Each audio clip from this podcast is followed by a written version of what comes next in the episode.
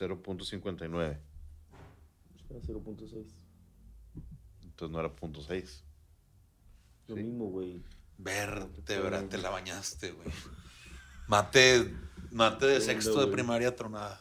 Lo mismo. Puntos no Sí, es lo punto mismo. 6, punto 6. Punto seis, Guay. cero Sí. Es punto 5, no es 6.3, pero es punto 6. Sí, ya- ya venía acá. Carajo. Carajo. Las decimales. Como el chavo. ¿Y tú qué dijiste? ¿Y yo qué dije? ¿Y tú qué dijiste? Bueno, ya está grabando. ¿eh? Chabuelo.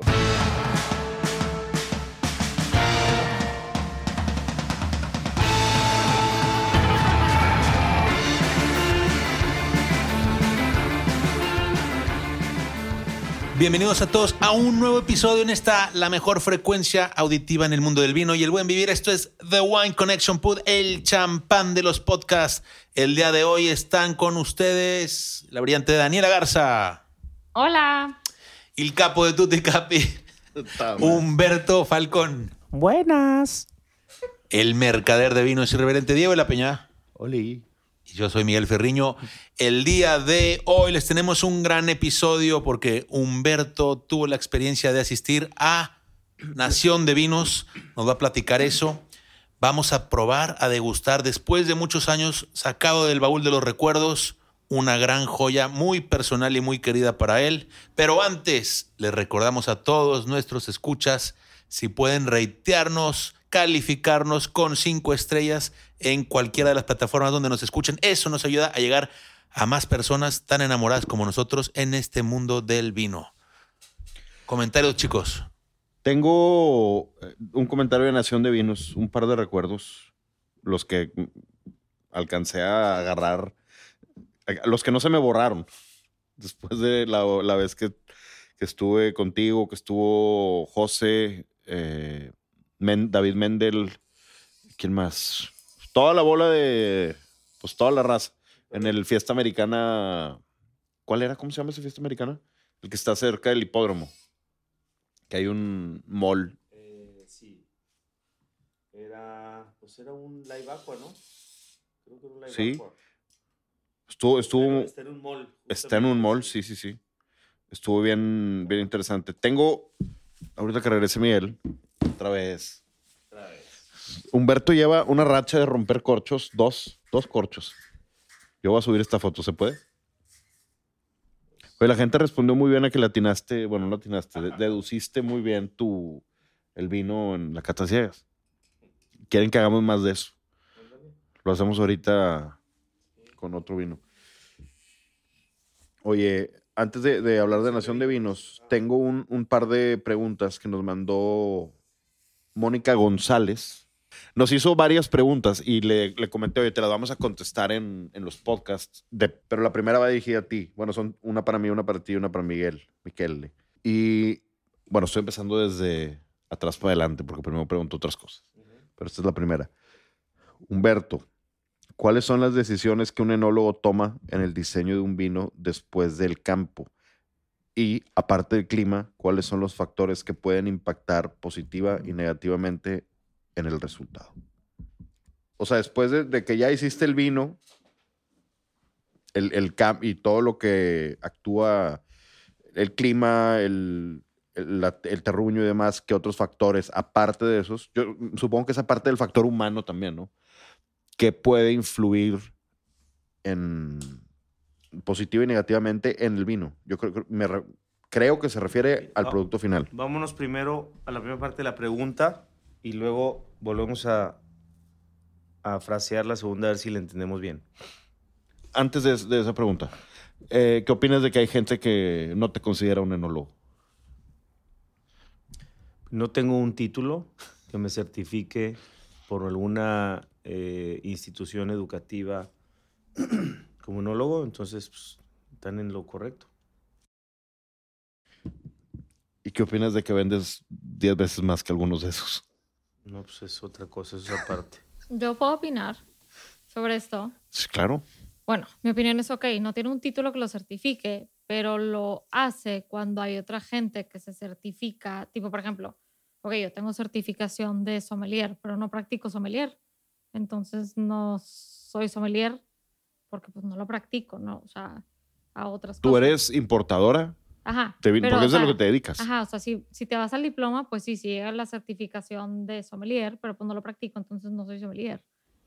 Y- O sea, como que creo que eres un poquito lo que practicas, ¿no?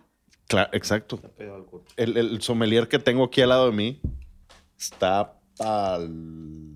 A ver, sácalo tú, güey. Pues está, está seco el corcho. Dámelo, dámelo, dámelo. Tú sigue platicando. O sea, La- yo diría ver, que yo- Humberto, ok, no tendrá una certificación, pero sí lo practica. No, pero si es, si es enólogo porque realmente hace vino Claro. y lo hace from the ground up. A ver, el Entonces, chef que no estudió chef, pero pues que, que es chef en su restaurante, en una cocina y que practica, pues es chef. Como el de The Bear. ¿O no? Yo no la vi. Bueno, entonces la primera, La la, primera- primera... parte entonces no es qué decisiones tomo yo, no un enólogo, porque pues, ¿Cuáles son las decisiones que, un, que, que que yo, porque, pues yo no soy enólogo. toma en el diseño de un vino desde el campo? Ah, ya entendí. Desde el campo, aparte del clima. O sea, ¿qué, qué decisiones tomas desde el campo? ¿Y qué factores pueden afectar positiva y negativamente? Aparte del, del clima y esas cosas. El- las decisiones que se toman son, eh, pues empiezas desde ahorita que estamos eh, en poda, estás preparando la planta para que duerma. Después cuando empieza ya la floración, hay veces que hay que tumbar carga desde, desde, desde flor, porque hay años que vienen con más carga o porque va a haber poca agua y quieres tener este, menos estresada la planta. O sea, hay- son temas de, de manejo de la planta y de, y de bajar carga si es... Está pegado. Si, si es necesario De hecho, ya se fue para acá. si es necesario bajar carga o hay veces que tienes que desfoliar un poco y dejar el racimo más expuesto para que tenga más aireación y, y, este, y, y le llegue un, eh, un poco más el, el- O sea, está muy caliente el año, pues este, lo, lo descubres de hojas para que la ventilación refresque un poco las uvas. eh, pero creo que la más importante, bueno, no todas son importantes, pero muy importante es decidir cuándo cosechar en qué momento de la maduración de azúcar y de maduración fenólica vas a, a- a cosechar las uvas. Dependiendo de cómo, cómo sea el año, pues hay veces que tienes que, vas a tener que cosechar antes de lo que tú quisieras o después. ¿Y qué factores eh, influyen? Factores eh, humanos. Por ejemplo, hay veces que nos... pa- Eso, Diego, eres un gran sommelier. Hay veces que hay, hay veces, muy bien. Hay veces que Diego 1, Humberto 0. Nah, fuiste, tú tuviste la mitad. Este, batallamos con un corcho aquí de una botella, pero ya quedó. Hay, hay, este, hay factores humanos o de, o de logística que influyen y que es, por ejemplo, este, este 2000, este 2023, de repente había escasez de cajas, las cajas de plástico en donde cosechas la uva para transportarla a la bodega. Y hay veces que esas, esa, esa misma situación te hace no cosechar a tiempo y dejar más tiempo, como dicen los gringos, hanging time. Eso, eso es parte de la cadena de suministro desde el 2020, ¿no? Del COVID.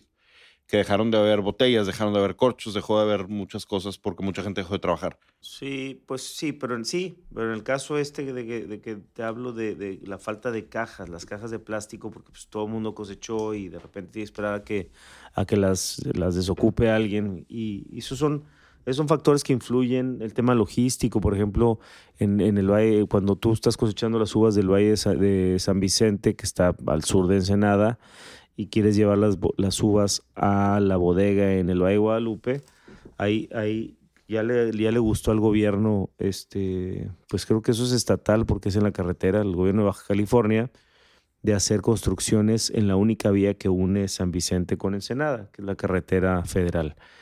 Este, y primero pasas un, un retén de soldados y después de retén de soldados, hace dos años había trabajos en una carretera, una ampliación, que eso es bueno, pero se tardaron, pues lo que se tarda, tienes que tumbar montaña porque estás pegado a la montaña y, y- y, pues coincide con que en épocas de vendimia está ese, ese, ese tráfico porque pues tenían que cerrar de un lado, o sea, hacían como semáforos, ¿no? Que cerraban media hora de los que iban al sur y dejaban pasar a todos los, los que venían del norte y, al revés. Entonces, pues la uva se ve expuesta a esas demoras en el, en el tránsito. Este, entonces ahí tienes que cambiar y buscar caja refrigerada. Este, 2009. Ah, San Blue 2009. Y este año, pues están haciendo una ampliación de un paso a desnivel en Maneadero. Maneadero es la ciudad que está saliendo de Ensenada rumbo al sur. Y pues otra vez filas, tráficos. Esos son factores que, que tú no consideras, pero que, que a la- hora de, de estar trabajando te afectan porque la uva pasa mucho tiempo y puedes tener pérdida de calidad de, de la uva. Puedes empezar a tener una fermentación si no eres cuidadoso en, en- en- en la cosecha o en la estiva de las cajas de plástico. De repente puede haber ahí algo de, de prensado en- en- de racimos y con el, con el tiempo que, pasa y si no vas en, en- en equipo refrigerado, puede empezar una fermentación ahí que te va a producir algo de ácido acético, lo cual es malo porque te puede afectar en todo el lote. Entonces, pero sí, son, son, son muchas decisiones que tomamos los, los que trabajamos haciendo vino, aunque seamos o no enólogos, y, y, y que, y que eh, influyen directamente en el resultado del vino. Y luego lo más importante es, ya que llegaste, si vas un caracol. No, yo pensé que iba a ser una República Mexicana. Ah, sí parece. Para falta de aquí lo puedes poner así. Y después es que destruí dos corchos y dejé toda la pedacería aquí. Estoy Y haciendo sí tienes figuras. título de sommelier. Me están buleando. Ahí está por- guardado. Por lo- todos lados me están buleando el día de hoy.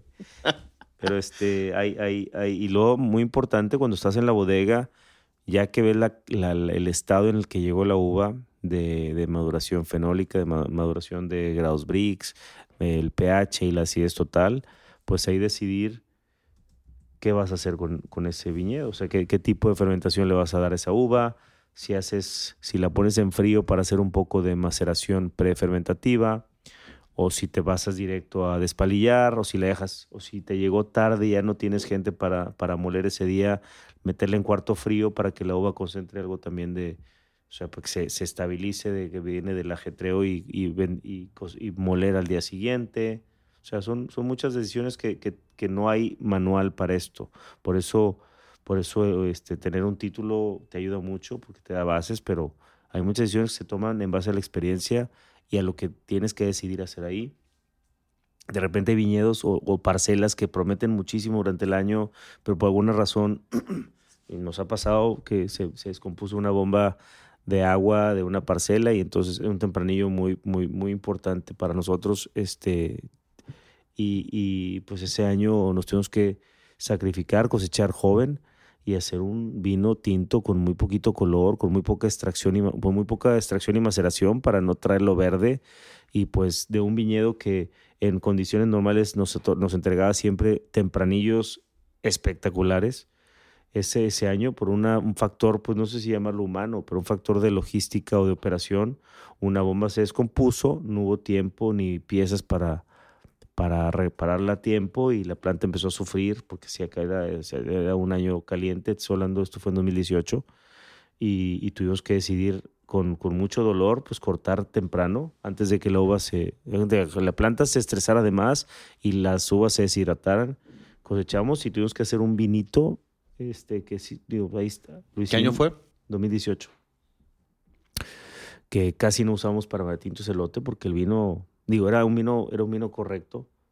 Este, pero no tenía la potencia, eh, ni la extracción, ni el color, ni los taninos, ni la boca media que, que ese viñedo normalmente otorga. Y pues fue una cuestión. Esos son los factores que Mónica probablemente esté preguntando. Espero Sí, que sea. eso es lo que yo creo ahí. que pregunto. Buena respuesta. Tengo una pregunta para ti, Miguel. Dispara. Esto es de Instagram de Mónica González. Escucha de toda la vida. Miguel, Episodio 31. ¿qué? Nada. ¿Este? Sí, este. Wow. Dispara.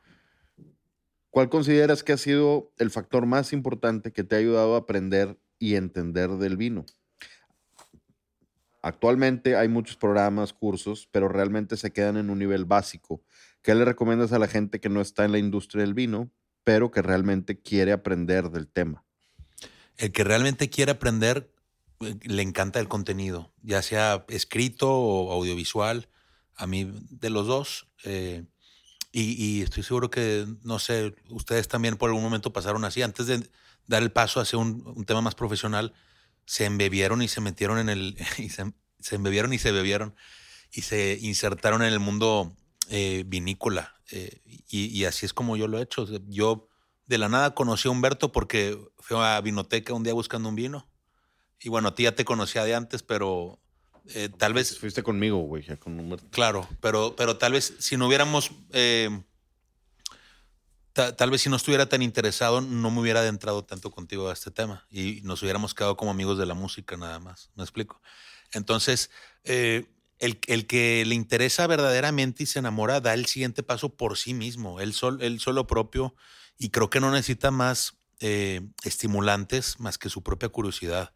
Lo único que les recomiendo para, para que no se sientan tan abrumados es saber uno que los descriptores y la experiencia que tienen los demás cae por sí misma si tan solo no nada más bebes el vino, si eh, te apoyas un poco en lo que has visto, en lo que has escuchado, en lo que has leído, para incorporar eh, eso a tu propia experiencia que estás teniendo. Entonces, eh, vuelvo a lo mismo, hay que pensar el vino cuando lo estás probando.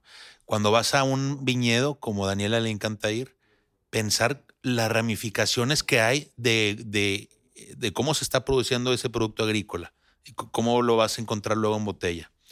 Eh, un poco eso, hacerte ese tipo de cuestionamientos y eso te nutre mucho más. Eso, en, en mi opinión, así es como ha sido.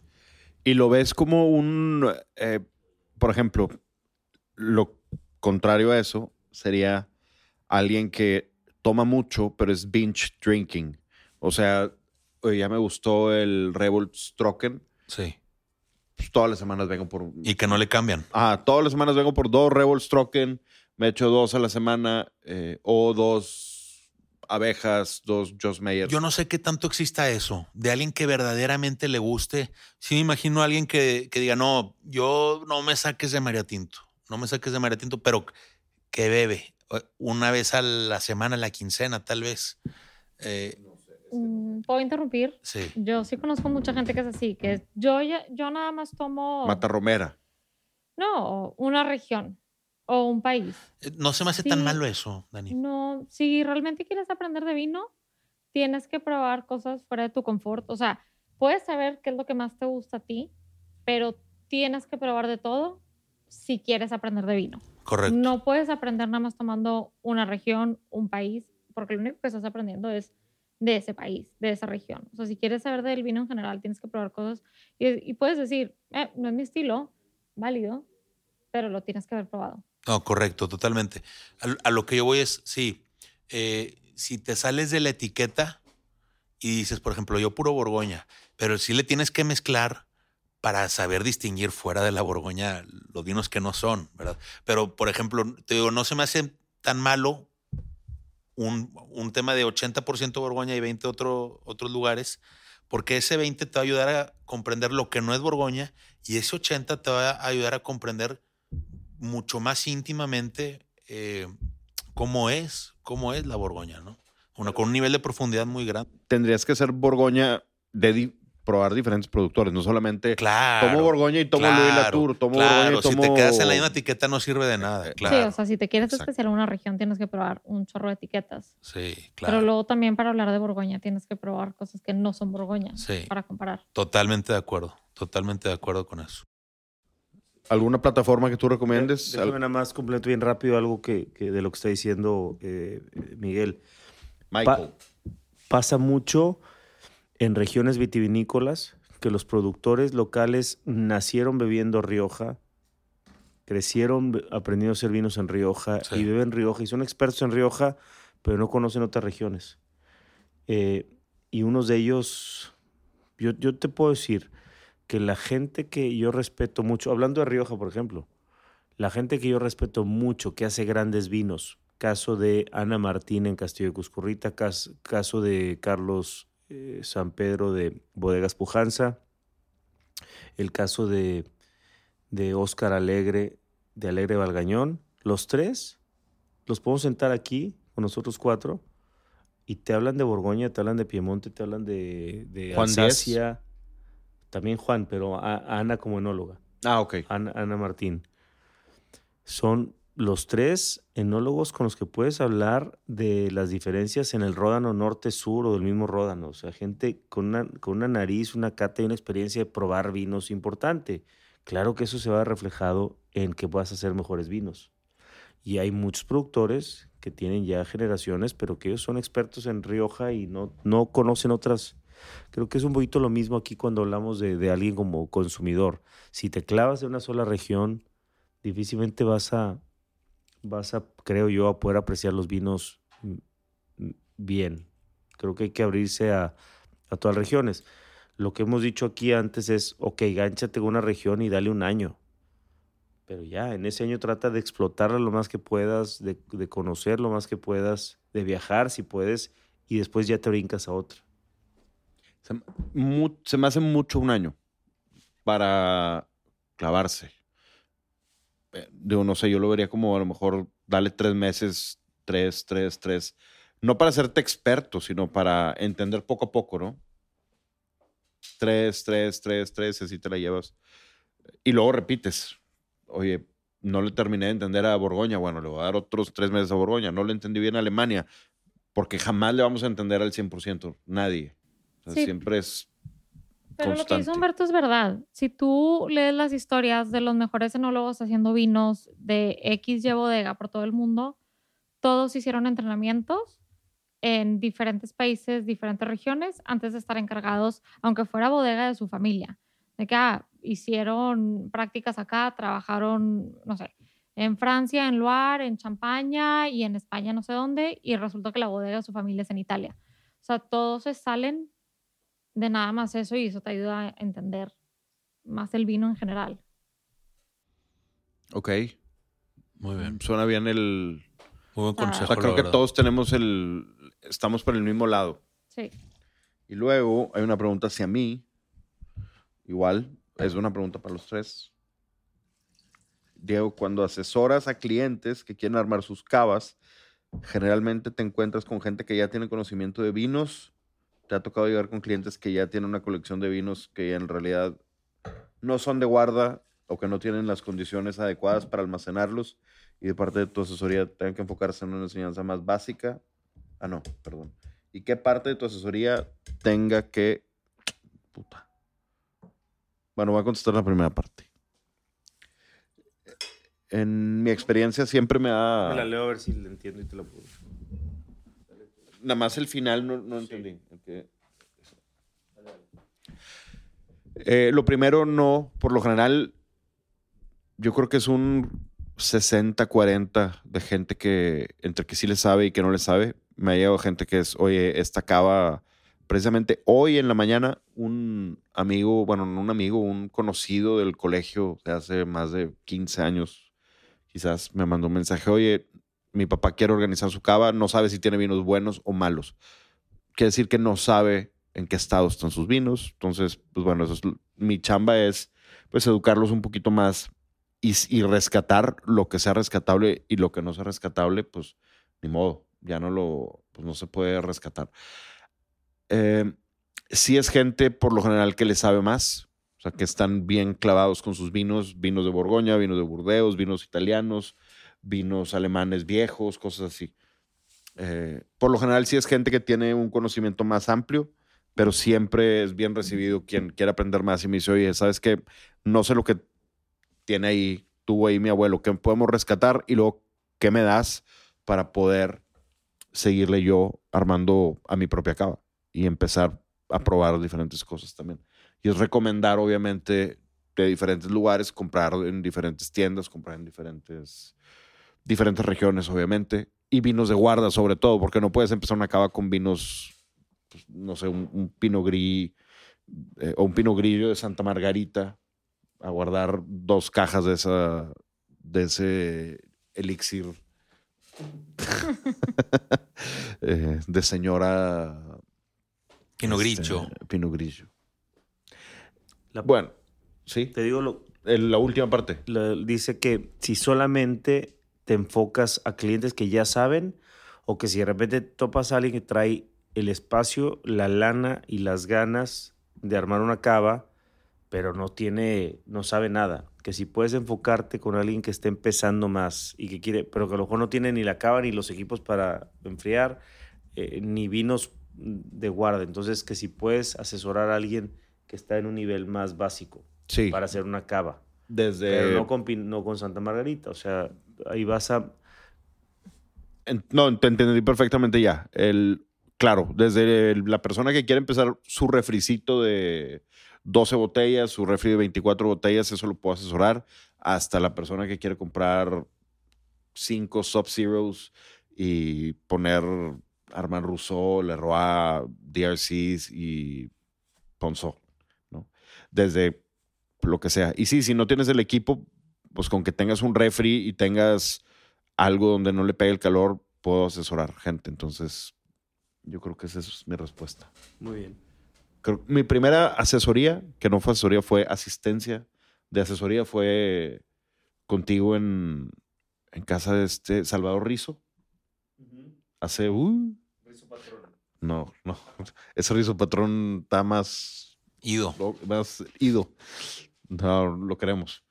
Eh, no, ¿te acuerdas que me llevaste y fuimos ahí a ver sus vinos y le surtiste, más le acomodaste y luego me dejaste acomodando? Pero esa es una, una buena experiencia. Él, él creo que ya tenía el conocimiento, si no me equivoco. Eh, algo de conocimiento, porque no sé qué, creo que te pidió puro vino mexicano y español. Salud. Este COVID que no se me quita. Mm. Es terco. Alguien, Ya, ya tiene tres años terqueando. alguien dijo que el 2024 el, el COVID viene duro. Por ahí leí. Sí, pues hay elecciones. ¿Qué más? Bueno, esa- esas son las preguntas que nos mandó Moni. Vamos a contestarlas poco a poco por episodios. Pero bueno, esas son las preguntas. Falconman, cuéntanos algo de Nación de Vinos. ¿Qué tal? ¿A cuántos borrachos te topaste? Sobre todo, a mí me interesaría mucho saber cuál es tu comparación de otros años que has ido. Sobre todo, mientras más atrás te acuerdas, creo que es más, más, eh, pues más grande el contraste, ¿no? Cada vez más me sorprende ver la cantidad de proyectos que hay en, en México de, de vino. Probé unos vinos que se llama. Ay, güey. Alto. Son de, de Jalisco. Ok. De- sí, altos. Sí. Altos. Ahorita déjalo investigar.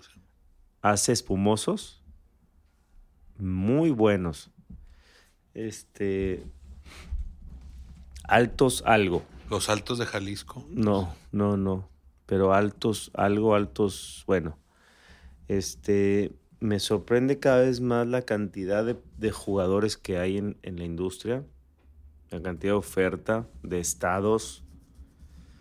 Encuentras de todo, porque pues unos van empezando con, con menos experiencia que otros, pero, pero una, un, ¿cuál es la palabra? Un, un este, una explosión, ¿cómo te diría? Como Sí, una cantidad diversa, o sea, una cantidad grande, muy diversa en estilos, muy diferentes niveles de calidad, este, muchos personajes siempre atrás que es interesante ver. eh, y es- cada año Nación de Vinos tiene, tiene eso, es, crece más, crecen más jugadores que los que puedes ir y probar. Siento que este año no hubo la misma afluencia que el año que la última edición. Eh, siento también como que a lo mejor los patrocinadores se dedicaron o tuvieron más mano en, en- en- en las invitaciones que antes lo hacía como más gente de la industria, entonces este, estaba más dirigida a las invitaciones, pero, pero fuera de que vi menos gente me- me- eh, asistiendo, vi más gente exponiendo, vi cosas súper interesantes. Eh, tu- tuve poca oportunidad de salirme a probar porque, porque llegas al stand y pues la gente empieza a llegar y quiere probar y quiere platicar. Entonces tuve oportunidad de, de salir a, a probar el, el de este de Jalisco. O sea, al lado mío estaba Hugo de Costa con Casa de Piedra, pegado de stand. Altos Norte, ¿no será? Altos Norte, Mm. eso, muy bien. Los conocí a él y a la señora, los dueños, tienen un proyecto bien interesante. Probé sus, un PetNat, este, probé un método ancestral y probé un método tradicional, muy ricos vinos. Eh, tristemente no se puede visitar porque esa parte de Jalisco está súper peligrosa. Ok. Entonces, viva México. ¿Notaste mucho eh, esta influencia del vino natural? Sí, vi, sí vi muchos proyectos, sí vi muchos proyectos este, de elaboraciones naturales, pero no como para que ya sea un movimiento dentro del vino mexicano. Ok. O sea, sí, sí vi cinco stands de Ok. 60, güey, ¿no? Entonces, pero sí mucho preguntar, porque la gente llegaba con nosotros a probar el maretinto natural y, o sea, sí hay interés de los, de los consumidores, sí noté un interés, porque cuando decían, ah, este es el natural y querían probar. Este, un evento padrísimo que se hace, que se hace en México. Lo, lo triste es que como es de patrocinadores es por invitación. ya. Entonces no está abierto al público interesado. Yo lo que les recomiendo es que para la edición del año próximo, que si tienen en cuenta, el principal patrocin- patrocinador es Banorte. O si tienen en cuenta Banorte, pues vayan haciendo migas con el gerente de la sucursal, vayan, vay- sí, porque pues ellos son los que al final ellos invitan. Entonces, este, sí es un evento que, que recomiendo mucho. Y eh, pues ahí saludé a todos. Estuve un rato platicando con Hugo de Acosta, fui, este, fui a ver a, a, a José, estuve con José probando su perfumista, probé a La Rota y probé Ícaro, muy rico los tres. Tiene una gama nueva, ¿no? Pero es para puro export, si no me equivoco. Ah, no sé, probé los, no sé, probé los vinos, ahí saludé a Amado, Amado Garza, al Güero, al Güero Cham, y a este... Amado Garza con sus vinos también, ¿no? Pues este, Daniel Milmo, ahí saludé a Daniel Milmo. Nunca falta. Nunca falta. Hans, llegó Hans también. Estaba. Déjame ver quién más. Pues están todos. Tony Ailey, Vi a eh, Mauricio Ruiz. este, Don, Dani, De- Dani Lomberg de Vinsur, de Adobe Guadalupe. Estaban todos, realmente estaban todos. Vi varios. eh, bueno, estaba este Álvaro de Valle de Tintos. Álvaro. Plata. Álvaro Plata también, Eric lo vi. que vi Vi que a- estos, esos dos andaban echando desmadre. Son los. pues, los conozco bien. Y, pero vi que estaba este ¿Qué Mauricio. tipo de desmadre? No, pues nada más. eh, como el que cuando yo fui estábamos echando. Mauricio. Tú, pus- tú pusiste el desorden. Ya trae- sacaste un mezcal No es cierto. en el camioncito que nos llevaba al hotel. Ah, es cierto, güey. Iba, íbamos todos en un camioncito. Tú trae un mezcal aquí y todos, pues échalo. Alguien me regaló un mezcal. Sí, al- alguien, que- alguien llegó y me regaló un mezcal, es cierto. Sí. Alguien al stand llegó y me dio un mezcal para ver si lo metíamos en la Al tienda. final yo estaba medio. Y me puse a atender ahí María Tinto, que es medio. con un. ¿Cómo se llama? Mandil. Mauricio, Mauricio también de Madera Ruiz. 5. Ah, no, decir, no, este- no, no. Es que te digo que no alcancé a salir a muchos stands. Probé de Madera 5 el, el Mauricio Cabernet Cantú. Sangiovese. Buen evento. Y después nos fuimos al... Nos hospedaron en el Presidente Intercontinental. Había dos cenas, una en la docena y otra nos fuimos Güero, Guillermo, Amado, este, esta Patty de la cuñada de Guillermo de Fauno Minotauro. Nos fuimos a lo pie de Cochón, que es 24 horas. Comimos manitas de cerdo, comimos sopas de cebolla y ya sabes, lo típico ahí. El Y steak tartar estaba muy bueno. Está muy bueno, güey. Sí, el Sí, steak tartar con sí. las papas al lado del, Sí, de los unas, sí, unas papas así grandes. Sí, el- vienen como en un como Jenga. ¿no? Sí, exacto, güey. Me gustó mucho. Fue el plato que me gustó. Lo demás, los caracoles nos quitaron de la cuenta porque estaban, llegaron congelados casi. Pues, digo, eran las una de la mañana, güey. Este. Y nos sumamos tres botellas de señorío Cuscurrita que estaba en la carta. Tengo una duda yo sobre el presidente. O sea, digo, sé que tienen un equipo de. O sea, está Luis Morones y 12 sommeliers, ¿no? O 10 por ahí. ¿Hay sommelier a la una de la mañana? ¿Dos de la mañana? ¿Tres? Sí, O sí, sí. Si yo llego a las cuatro y media de la mañana y Sí. quiero un sasicaya y. Imagínate un borracho preguntando, ¿eh, el sommelier? ¿Hay un sommelier ahí? Había un sommelier. De turno. No sé, no, fíjate que no. Pero era un capitán que sabe mucho de vinos. También hace mucha capacitación ahí Sí, para sí, todo. sí, Entonces llegó y, y- y- y nos, porque tiene la, que a mí eso ya no me gusta tanto, pero tiene la, el iPad. El uh, Wine, ya- a wine ah, Advisor. Ya hay varias opciones o, o tipos de, de- Pero llegó un muchacho y le sabía bastante bien. En, en Nación de Vinos hace, no sé hace cuánto fue. Fue primera y última vez que fui, pero quisiera saber qué tanto es el parecido, porque cuando yo fui no se parecía a Toma Vino Mexicano. Era muy diferente, era como más, no en el mal sentido, era como más elitista Nación de Vinos, más, eh, o, o bueno, si no, Falconman. O sea, Nación de Vinos es un, po- es un poquito más elitista que Toma Vino Mexicano. O sea, es, es más. Mucho más, porque te digo que acá es por invitación. Sí. O sea, en Toma Vino Mexicano compras su boleto y vas. En Nación de Vinos necesitas tener un amigo en Banorte. O a un amigo en una vinícola. Yo no puedo invitar gente. ¿No? No. ¿Las vinícolas no pueden invitar. Este año no nos, no nos no, no invitamos. ¿Sabes por qué fui yo? Por que me pidió de favor Checo y Dani. Ah, fuiste a tener el stand tú, sí. Con Dani. eh, Sí. ¿Y de cómo se llamaba? Eh, vuelta abajo. Boca abajo. Vuelta abajo. Está- estuvo divertida la experiencia porque eh, varias veces me preguntaron, ¿tú eres Sergio? O tú eres... no, ni madre. güey. No, no, gracias. Eh, pero estuvo padre la experiencia de estar ahí sirviendo. A diferencia, bueno, diferente, dura mucho menos el evento allá, ¿Cuál? el, el de Nación, Sí. Que el de aquí, que es todo el día. Sí, allá son- son dos días, pero son cuatro horas. Sí, acá las tres veces han sido de una de la tarde a nueve de la noche, estar parado en el stand. Y de repente ya quieres cerrar el changarro y decir, vámonos.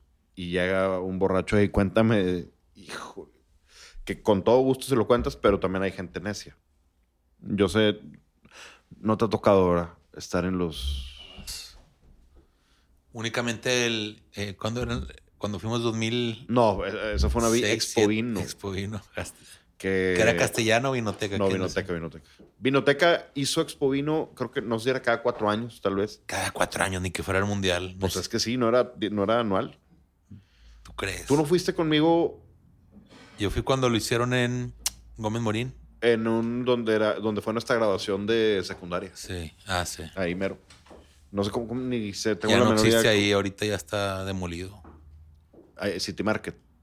No, creo que no es. Es el terreno al lado de Cierto Market. Ok, el estacionamiento puede ser. Sí. No, Y- no, al lado. Bueno, luego, el, ah, es que el Toma Vino Mexicano fue en el 2000, al primero que fui, uno fui a probar, ante, 2017 tal vez. Eh, Dani me dio boletos y luego le caí con, no, tú no, Daniel eh, Sada. Y la, en el 2018, con Nan, fuimos, ¿y por qué no fueron ustedes? Hijos de la chinga. Ni tú ni Américo. ¿Cómo? ¿Tenían pases gratis? No me invitaron. O sí, sí, no me acuerdo. No, sí, le- les di a los dos y me acuerdo que los pases los regalé. Son años nebulosos para mí. Sí, 2018 lo regalé a, a Katy, la esposa de Íñigo, y a un amigo de ella, el, el de Américo y tuyo. Se los di y pues ni uno de ustedes me quiso ayudar. Este, est- está divertido, está interesante. Así te ha tocado, ¿verdad, Dani? Perdón mi tartamudez. ¿Me ha tocado qué, perdón? Estar en Toma Vino Mexicano. Sí, sí, sí, sí. Va- me ha tocado más una vez. Eh, y luego también en la otra, ¿cómo se llama? Que no es toma vino mexicano, pero la que hacía en el Planetario Alfa. Fevino. Fevino también. Creo Ah, que ido a bueno. Fevino dos veces y a toma vino mexicano dos veces. Ya me acordé de ti en Toma Vino Mexicano. ¿Puedo decir la historia? Ah, claro. Eh, ¿No te acuerdas que creo que fue el 2020 que estaba Christoph, tú, yo, el Bispo, el amigui y ¿quién más? Había otra persona. No sé quién más estaba, pero tú estabas ya en otro planeta y te sacamos en un basurero. Sí. Pero bueno, a ver, de entrada yo ese día no fui a servir vino. Yo iba con Toy My Man, mi restaurante ese entonces. Ah, a- fue a- cuando... yo estaba en el área de comida sirviendo comida. O sea, yo estuve sirviendo comida todo el día y no me tocaba ir a la feria como que, o sea, estaba en friega trabajando, sirviéndole comida a la gente. Entonces ya al final llegué tipo, denme todo el vino. y, la sacamos en un basurero. Sí, porque ya no, quería, Basurero. ya, ya no quería caminar Sí, al carro. En un basurero, En sí. un metimos a basurero, Daniela ahí. ¿Cómo que No, basurero? Y la íbamos a, en, En un tambo ahí la metimos. Era Ah, para un... los grandotes. Con Sí, con llantas. Y Sí, Christoph también así, que cagajo. Sacando a Daniela. Es cierto. güey. Eh, y todos moviéndolo porque pues Daniela iba ahí No, pues, tirada. Le Entonces, quiero ir a la señora Tanaka. No, hombre, cae. Querida Tanaka. Daniela. Nosotros sí nos fuimos. ¿Quién te llevó? Mauricio la llevó a su casa. Ah, sí, y luego nosotros Manejó tu nos carro. fuimos. Mauricio manejó tu carro. Nosotros nos fuimos, creo que Andrés y yo, y le dijimos a Christoph vente y creo que no, no llegó, no me acuerdo. No me acuerdo. Pero estuvo, esa estuvo buena. Pero un- una cosa chistosa de las ferias de vinos es el, bueno, la, la persona necia siempre, siempre hay una persona necia, o sea, siempre, o, hay una persona que me tocó en, creo que es la primera vez que participamos, con una, que una persona me dijo, este vino es barato, ¿no? Porque no tiene tanto color. y yo pensando, si supiera que el vino más caro del mundo tiene menos color que mi vino. Eh, me, ha me ha pasado eso, me ha pasado hasta gente que casi te quiere escupir el vino en la cara porque le das la contra.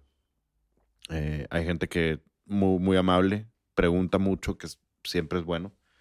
Pero las, mejores experiencias han sido ver a la gente.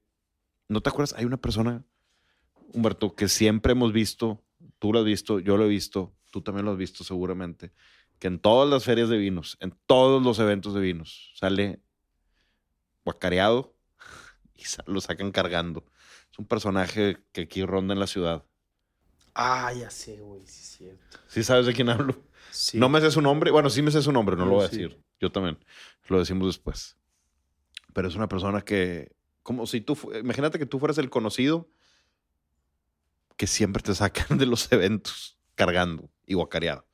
O te topan en el baño. Una gran tragedia. Bueno, esa persona. Pero bueno, esa es un- una plática ahí rápida de, de Nación de Vinos, Toma Vino Mexicano. Este año sí va a haber, no es en noviembre, si no me equivoco. Que es un gran evento acá en Monterrey, hecho por Dani Sada.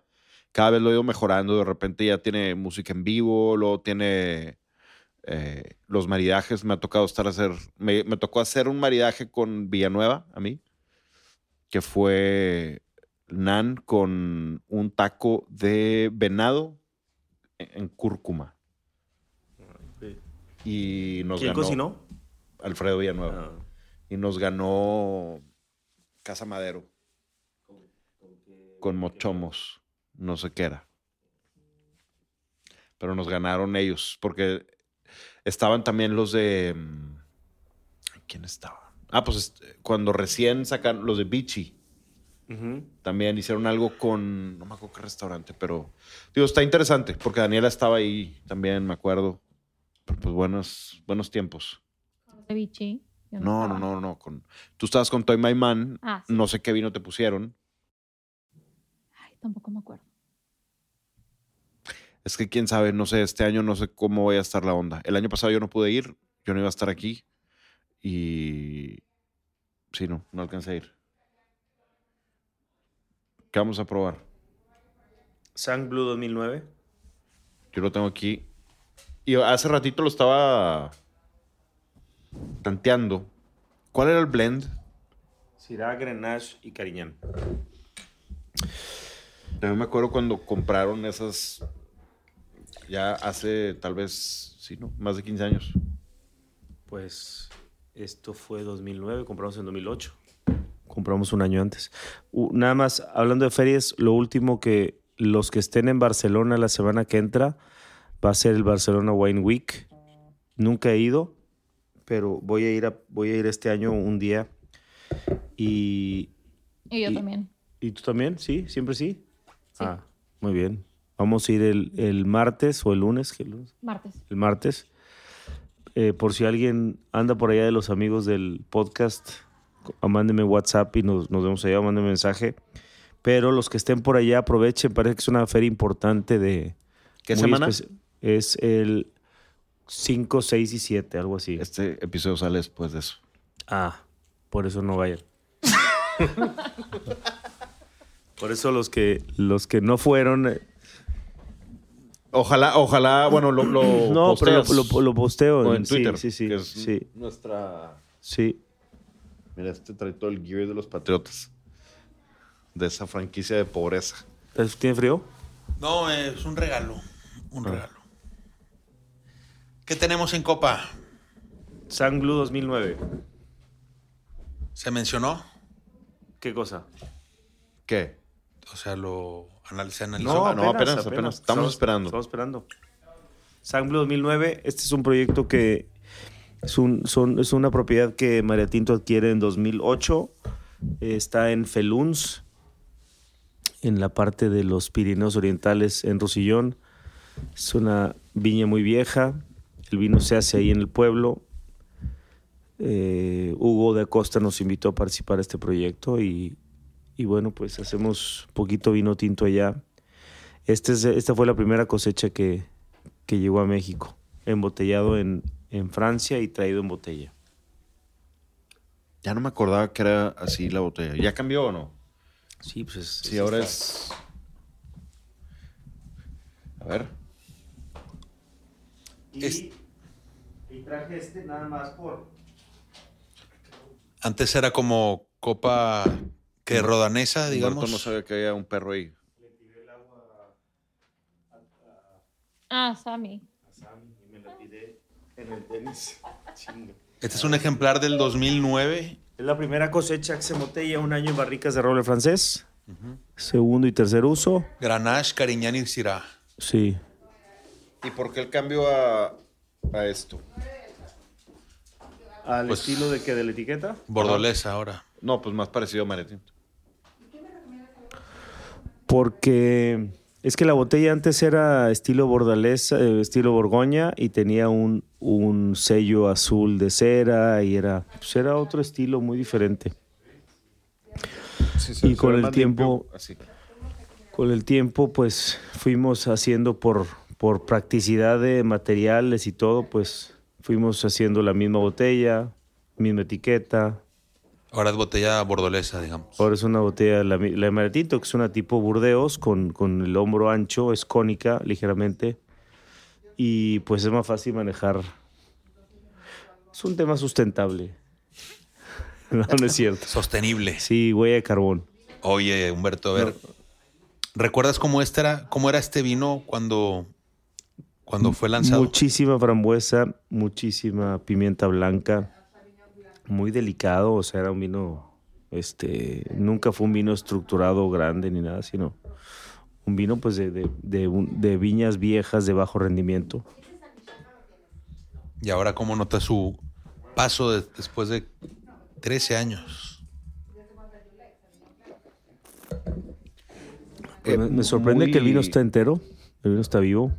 Muy dirigido hacia el Grenache, ¿no? Ujú. Eh, por eso Es la que, es, que es, más, y- es más Grenache. Es, es una hectárea y pedacito de Grenache y dos pedacitos de, de Syrah y de, y de Cariñán. O sea, es casi, digamos, este, 12 mil metros cuadrados de, de Grenache y 4 mil y 4 mil de Syrah y Cariñán. Entonces, predomina, predomina Grenache. Tuvieron en, en ese entonces un GSM también, ¿no? ¿O Sí. no? No, no, no, no. Yo hacía un GCM. Sí, tú, tú hacías con, un... con Christoph y con Joaquín, Christoph Garner y Joaquín Prieto. GC GSM significa Grenache Syrah. y Mourvedre. Sí. Y Monastrell. Monastrell, ah, es, lo es mismo, la misma, sí. Tengo una imagen de Joaquín Prieto ahí sentado. Hace mucho ¿En- tiempo ¿En también. qué, esta- ¿En qué estado?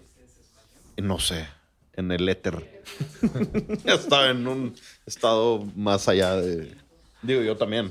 Todos. Ese día se abrió, se bebió vino. Es que fue la inauguración del El la Wine tienda. Market. Oye, después de tres años sigue totalmente para, para poder estar en carta y todo. Sí, está vivo. No solo vivo. O sea, Creo que la boca media ya se siente un poquito apagada. Este era un vino mucho más explosivo en boca media por la frambuesa. Pero ya ahorita está más pulido, ¿no? Es un vino ya muy pulido, elegante. entra muy fácil. Más que integrado, digamos. sí. Sí, Me gusta el, esos arándanos todavía. Y esa pimienta blanca. Se ha conservado bien. sí. ¿Dónde lo cuidaste para que estuviera así? En, está en Ensenada, en la- nuestro- el almacén de María Tinto, la bodega está en el Valle de Guadalupe y el almacén está en Ensenada. El almacén está en una zona, en un- una zona que se llama Acapulco, una colonia que se llama Acapulco, que está muy cerca del, del mar.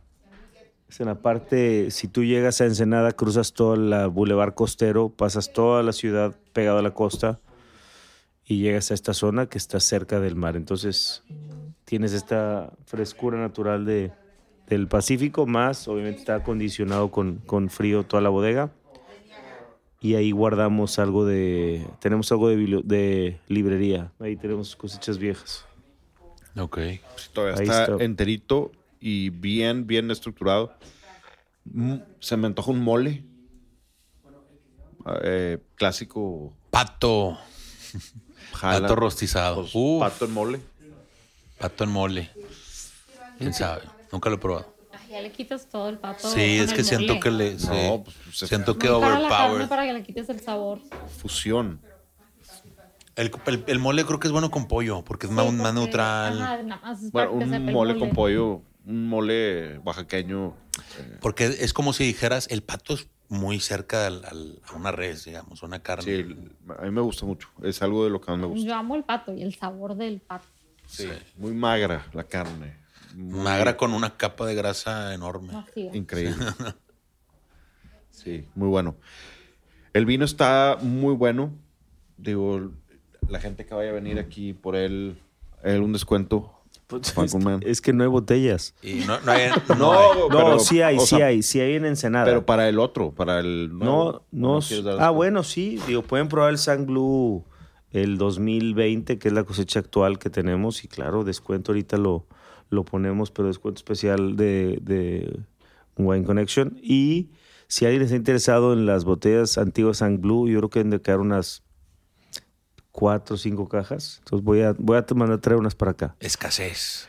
Ay, eh, pues es que ya no, no tenemos un plan de, de library, o sea, hemos ido, yo creo que de cada cosecha, de lo que hay mínimo son una o dos cajas, más para un tema de estudio después, pero, pero de este sí voy a traer algo, entonces, de los dos Sang Blue, el 2009 y el 2020, 11 años después. Está interesante. Y la evolución, no, sí, sí, lo probé en ese entonces. Muy probablemente sí lo probé en ese entonces. Vamos a probar el nuevo. Y vamos a probar el nuevo. Pues, ¿por qué no?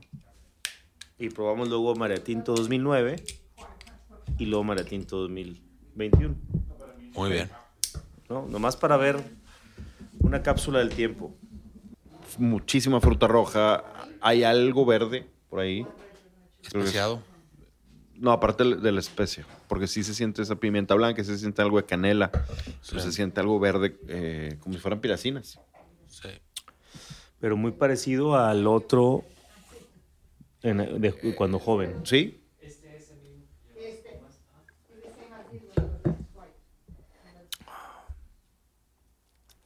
Me gusta el frescor.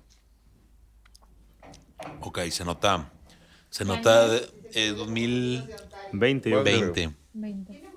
Se nota implícitamente dónde salió el 2009. O sea, muy amplio. O sea, lo boca. pu- te puedes, trans- te puedes Claro. trans- transportar. Sí, lo- lo- ya lo entiendo. Como el otro es una reducción de un vino como este muy amplio, eh, con, con este tema de taninos, mucha fruta, eh, el aspecto que dices vegetal. Pero es, es, es un vegetal que no, no molesta para nada. O sea, es ¿No? súper sutil Es parte de su carácter. y sí. hasta algo de eucalipto también. Sí. Y el otro como era un, era un- era como un pulido de este. ¿verdad? Con una escultura ya. Limado. Creo ¿verdad? que yo lo sí. recuerdo un poquito más explosivo, o sea, más De potente. joven este. Sí, o sea, más eh, robusto. A mí me parece muy robusto este. Me imagino vinos más, ¿verdad? Australia. No, me, cosas me- así. me- me lo imagino como más goloso antes. ¿Cómo qué? Bad Fruit Roll Up, ¿o qué? No, más Más amplio. jammy, o sea, más jammy, eh, me lo imaginaba aquel. Más mermeladesco. Una vez lo abrimos junto con Claude Fez, este. Eh, creo que estaba Castor aquí. Creo que lo Ah, sí, güey, ya me está acordando. Aquí abajo, Aquí en esta mesa, sí. cuando ahora había silloncitos. Oye, nada mal. O sea, es un vino que. ¿Cuánto, cuánto cuesta? 400. 400, te aguanta 15 años, 20 años. Y es 400. súper, súper approachable. ¿Cómo se dice en español eso? Súper Accesible. accesible. Eh, décadas después. Pero approachable también, no nada más en accesible de dinero, en accesible tipo Me refiero, claro, de- de sabor. Pero también en Fácil. approachable de sabor. Sí, Ajá. a eso me refiero, claro.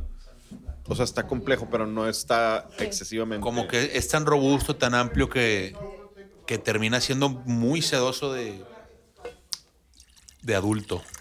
Esto ahora es un... María Tinto 2009. ¿Cuántas añadas tenían cuando hicieron este? Este sería 2002, 2003, 2005, 2006, 2007, 2008. Seis previas. Ok, ya, ya había, ya había experiencia bajo el brazo. Es muy vivo. Muy. Desde chiquillo. Muy vispo. Está, está bien interesante. 2009, creo, definiti- o sea, definitivamente lo probé recién salido. Y no se nota cansado. A diferencia del otro, me refiero del, del Sang Bleu. Este Son. Sang Bleu lo encuentro todavía muy perfumado con terciarios, ¿no? Eh, eh, ese tipo, no sé, es como flor, popurrí, ¿qué tiene? Jamaica seca. Jamaica Jamaica, seca. sí, Jamaica seca. Pero también María Granada. Tinto. Granada. Pom, Mm. pomegranate. Pomegranate. Pomegranate. Mm. No había estado en boca. Es 100% granada. La paleta de hielo granada le gustaba mucho a mi mamá. Paleta de hielo. Me llevaba a Tocumbo de niño me- y, y a ella le gustaba pedir eso. Increíble, exactamente eso. Sí, Granada y Jamaica. Yo lo veo más por el lado de Jamaica. Y este sí está más jammy que el Sang Blue. Y aquí te puedes dar cuenta cómo la diferencia de climas, seguramente si hubiéramos, si hubiéramos este, medido pHs, acidez totales y alcoholes en aquel entonces, te das cuenta cómo el- la acidez mayor en, en el Sang Blue lo- le permite envejecer con un poquito más de calma. Maredinto lo siento, aunque es de la misma cosecha, sí lo siento como si fuera unos dos o tres años todavía más, más viejo. Y eso tiene que ver con temperatura, con maduración, con, con acidez. Lo siento. Y también recordemos, en aquel entonces, 2009, eh, la embotelladora que utilizábamos pues era muy La rudimentaria. más rudimentaria. Lo cual se está quedando dormido Sammy ahí en la silla. Sí, Saca. ya le tomé video, sí. Se me hace Ah, que sí. ya Está le llevaron los olores etílicos. No, es que ya vio, dice, cuando mi mamá se pone así con copas a platicar, esto va para largo. Está Dani con su perrito aquí al lado. Veo que aquí hay, veo que aquí hay Pero espérame, ¿qué añades este María Tinto? 2009, igual que el San Blue. Por eso, Daniel, hombre. Sigues pensando en tu última cena. Entonces, se ve que se ve que aquí hay Ah, les digo, es una embotelladora más rudimentaria. Bueno, que la de Francia tampoco era ninguna máquina importante, pero como en el embotellado cuando hay presencia de oxígeno, como decía en el episodio pasado eh, Diego Corradi, este me gustó mucho lo que dijo de la del trabajo anaeróbico en bodega. Bien importante trabajar sin oxígeno lo más posible, porque eso, aun- eso te va a dar vida en botella. El vino está, o sea, el vino está sano, Sí. está muy interesante, me lo imagino para, para tomar quesos salados y ya. No le metería más comida. Y, Sí, se- pero y se tomarse solo también, ¿no? Sí se siente más joven el Sang Blue. Sí. o sea, por eso me quedé así como que, que- Sí. espérate, ¿qué añades esto? Pues Por la acidez, ¿no? pH, acidez. Claro. Interesante. Y también, Ahora. y también otra cosa. ¿Cómo aquí, cómo aquí eh, tiene que ver una, una viña más, más vieja, más sabia? Se ve bien diferente. Oye, y en cuestión así para, para complementar nada más, en cuestión de costo de la tierra, nada que ver.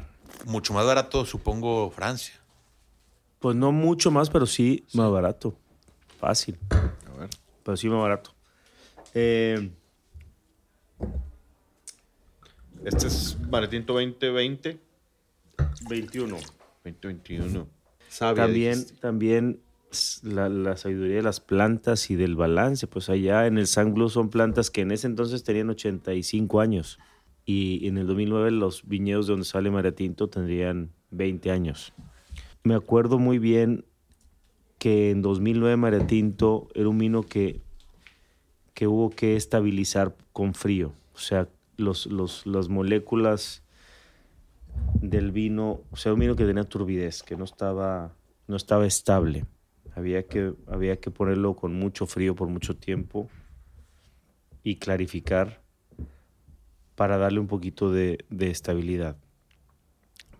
No, está, no clarificamos, simplemente enfriamos para precipitar la mayor cantidad de, de- de taninos sueltos que había en el vino que no estaban integrados, que precipitaran. Esa falta de clarificación, yo te aseguro que aquí va a haber sedimentos. Entonces, cuando empieza a haber una precipitación de taninos al, a la botella, se pierde color, como lo puedes ver. O sea, los colores de los dos son bien diferentes. El Sang Blue no tuvo, no, no, pero hablando de los dos 2009, Ah, ok. lo- el, el tenía un color, o sea, tenía un color más vivo, Sí. no tan, no tan cobrizo, digamos. Sí, Y no se notaba estoy- tanto la edad en ahorita en que el se color. termine, ahorita que se termine estas dos botellas van a ver que allá va a haber muy poco o nulo sedimento y aquí va a haber más. Entonces, esa precipitación de taninos también le, le, le quitas cuerpo al vino, le quitas color y le quitas boca media. En Sang Blue está todavía todas esas moléculas de, de- de- de taninos en el vino. Cada sorbo que das estás tomándolo. Acá llegó precipitación. Y eso tiene que ver con que las uvas están más están- estaban más balanceadas, las uvas en todos sus componentes en, en el- la viña de Francia, que ahora Eh, estamos en Maretinto En María Tinto 2021. Ahí está esa Jamaica. Sí, hay gente que le parece malo, eh, que es tan reiterativo que se mencionan vinos mexicanos, el, eh, como que se quieren salir de eso, pero el, el tema salado, ¿no? El tema sa- salino. ¿No te parece? ¿Qué cosa? No te entendí la pregunta. En los vinos mexicanos Sí. muchas veces les encas- Encasillan. encasilla, Embebe- embebidos. embebidos. Andamos muy domingueros hoy. Andan bien de, cantinflas. Se, se- se los, se los encasilla muchas veces con un tema salino o salado. A veces que dicen hasta chamoy, pero como que es propio del, del terroir, ¿no? Del- ¿Qué opinas? No creo que se, o sea, bueno, aquí hay, no hay, no hay una, no hay una definición de la situación de la sal en el vino del Valle de Guadalupe. O sea, no sé, no sé, hay, hay quien dice que es tema del suelo, hay quien dice que es tema del agua, hay quien, o sea, son, son muchas, muchas las, las ideas o las líneas de pensamiento del tema de la sal. En nuestra experiencia, y, y lo dices porque lo encuentras salado, No tanto, pero el, perfil sí. Es decir, he tenido otros ejemplares que sí, obviamente, hasta, hasta parece falla. Pero en este me parece como que es su característica. Creo que mientras cuando la sapidez de la sal esté balanceada con taninos, acidez, fruta, alcohol, o sea, cuando sea como un elemento más en boca, este lo encuentras en otras regiones. En Sí. el Central Coast lo encuentras, en Mendoza, la Bonarda de Argentina este, lo manifiesta, pero yo creo que es parte de, no, no, o sea, yo creo que es parte de todo, del, del, del suelo, pero también del agua. Los pozos salados, los, los pozos de agua en, en- en los valles son muy duros. O sea, 1200, 1300 partes por millón. Y pues con eso está regando la planta Ok. todo el año. Yo creo que sí tiene que ver algo de eso porque yo encuentro a veces, no siempre, en unos vinos mexicanos y también en mezcales, a veces, u- esa nota de chamoy. O sea, que es como, a ver, o sea, son áreas totalmente diferentes donde están creciendo el mezcal, el agave para el mezcal y donde está creciéndose La vida. Ajá, tipo, son áreas diferentes, pero no sé por qué, no en todos los mezcales, nada más de repente uno que otro me ha tocado, y igual de repente uno que otro mexicano me ha tocado. Sí. O sea, algo, algo sí vuelvo tiene a que lo ver en, en México. Sí, que- bueno, lo mismo, creo, o sea, creo que hay ejemplares donde se manifiesta, como dices tú, en error, porque está sobre o exagerado, me explico.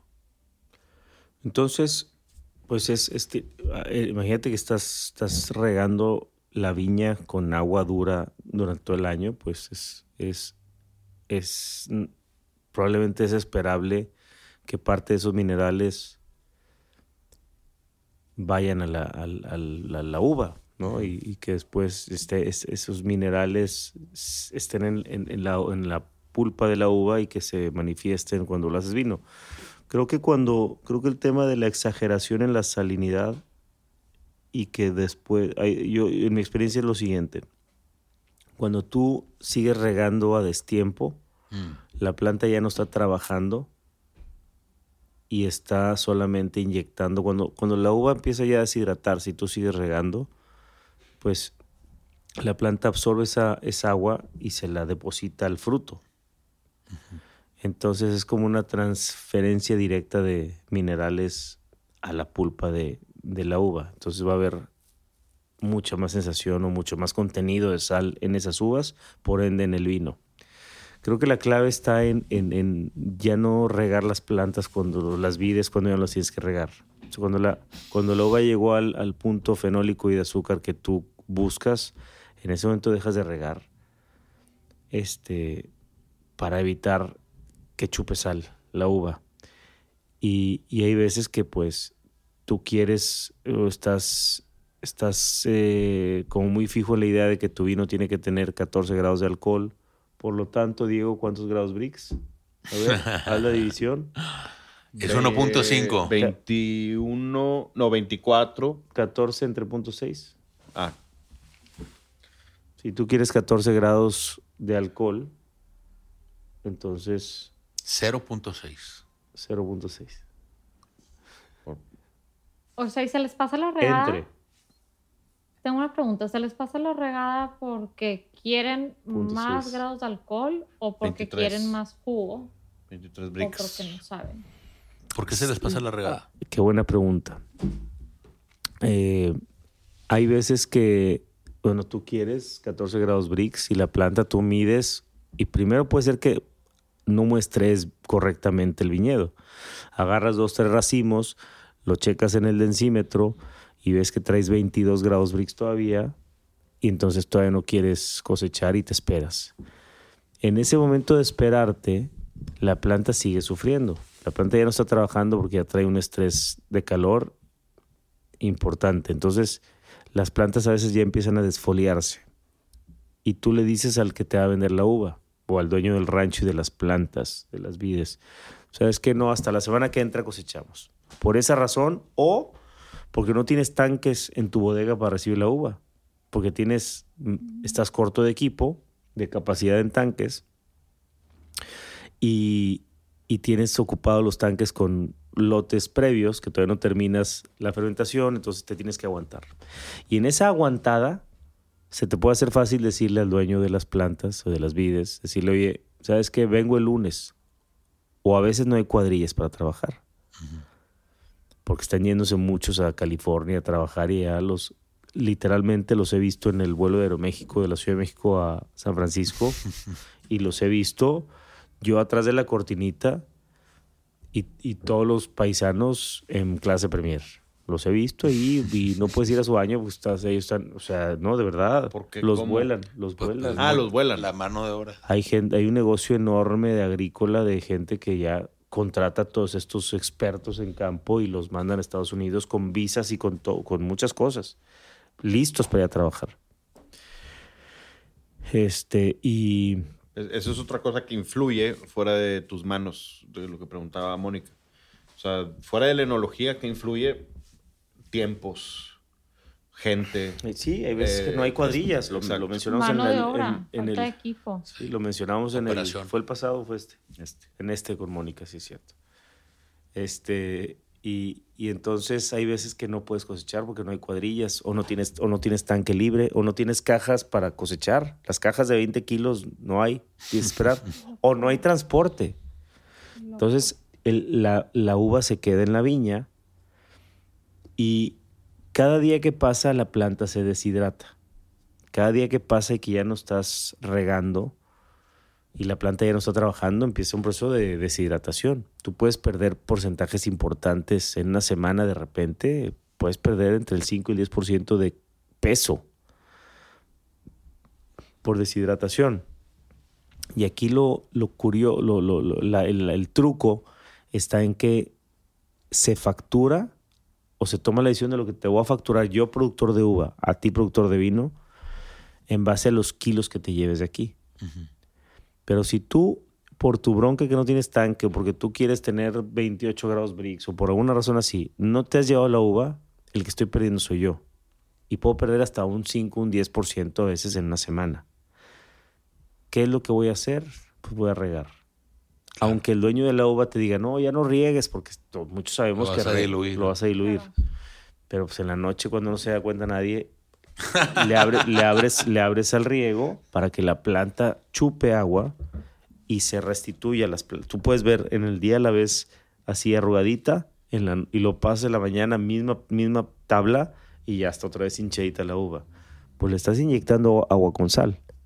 Y no puedes en el contrato, o sea, establecer algo como, oye, si haces eso, no te va a pagar la diferencia, o sabes que Pues es que no no, hay me la puedo llevar, es que no hay te voy a pagar lo inicial, Pues no me la arruines. es que no hay contratos y no hay contratos. Por eso recomiendas ser dueño de la tierra. No, no necesitas ser dueño para eso. O sea, Porque No. creo que era una recomendación tuya, ¿no? no, No. No. Creo Que, que tener una buena relación con el de la tierra. sí, Sí, y- me- y- mejor y prepararte bien con tanques, con cajas, con, con cuadrillas. Y a nosotros lo que nos ha funcionado muy bien es cosechar siempre muy pronto, muy temprano. Entonces hay más disponibilidad de cajas, de tanques, de todo, de fletes, de cuadrillas. Olvidarnos de que la uva tiene que tener 25 grados Brix. Y concentrarnos en la maduración Me estoy viendo fenólica. como un ataque, ¿eh? ¿Por? Estás volteando a ver cada que dices 25 grados Brix. No, Es- no. ¿Pero tú por qué? ¿Por nano o qué? No, por lo que estamos platicando ahorita. La- El Ah, por- punto por- 5, por- sí, por- punto 6. Por tus matemáticas. Es que nunca fui bueno para las matemáticas. Por eso no me dedico a las matemáticas. Entonces, lo que, lo que nos ha resultado en Maretinto muy bien es en cosechar siempre temprano. Te o sea, la planta no, no, no empieza en ese proceso de deshidratación, no hay necesidad de regar de más, no hay- o sea, hay menos riesgo de, de- primero, de lo más importante, de maltratar la planta, porque todos esos días que pasa la planta está en un estrés fuerte y ese estrés el próximo año lo va a sufrir y lo, lo- lo va a cobrar. La, y bien hecho. Oh, qué bien hecho, buena idea. ¿Qué? Sacar esa botella. Ah, ya se acabó, güey. Tómatela tú. No, el que quiera. No, no, no, dale, dale. Yo la quiero volver a probar. Entonces, pues ese es, bolsas. ese es el, ese es el chiste. Sí, contesté tu pregunta. Sí. ¿Cómo te, ¿Qué te parece el vino cátalo? ¿Qué me parece? Sí, sí. Da La una, una está descripción. Es el- la parte más difícil, yo creo. Y el tema de infraestructura aquí en México, o sea, Sí. Más impuestos, más todo el-. Y la infraestructura, porque los tanques tú los compras y los usas, los usas una vez al año. Lo que mencionabas, las carreteras. Bueno, si son abiertos es una vez al año. Y luego la infraestructura, la parte logística que no está en tu control, que les gusta cada cosecha, se cuenta que parece adrede, güey. O sea, la, la- la ruta esa para cruzar de Santo Tomás y de San Vicente hacia Ensenada, siempre en épocas de vendimia está colapsado. A ver, pues vamos a catarlo. María Tinto 2021. Pásame. Pote- pot- Más, por favor. Potencia aromática media alta. Un vino que expresa Tengo.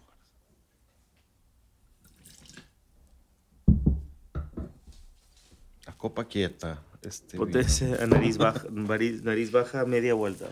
Nariz media. Potencia aromática media alta. Un vino de algo de complejidad. Encuentro flores, encuentro fruta, encuentro especias, encuentro minerales en nariz. Eh, y poquito algo de balsámicos, así como medio mentolados.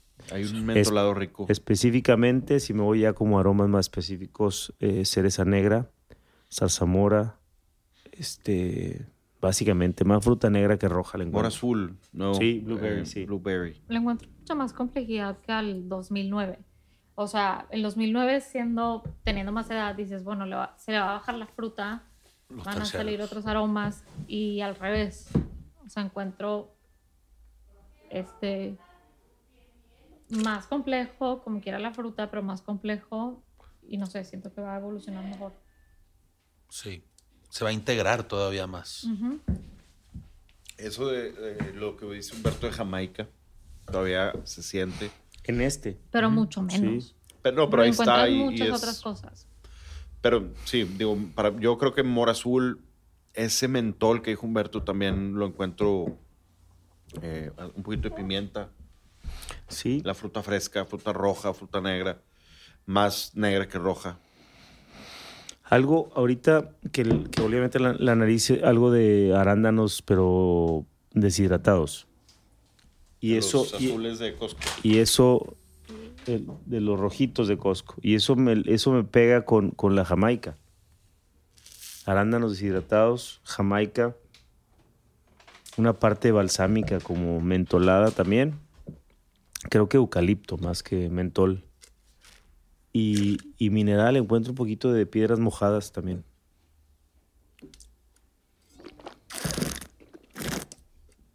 En boca tiene un ataque medio alto también, me llena la boca.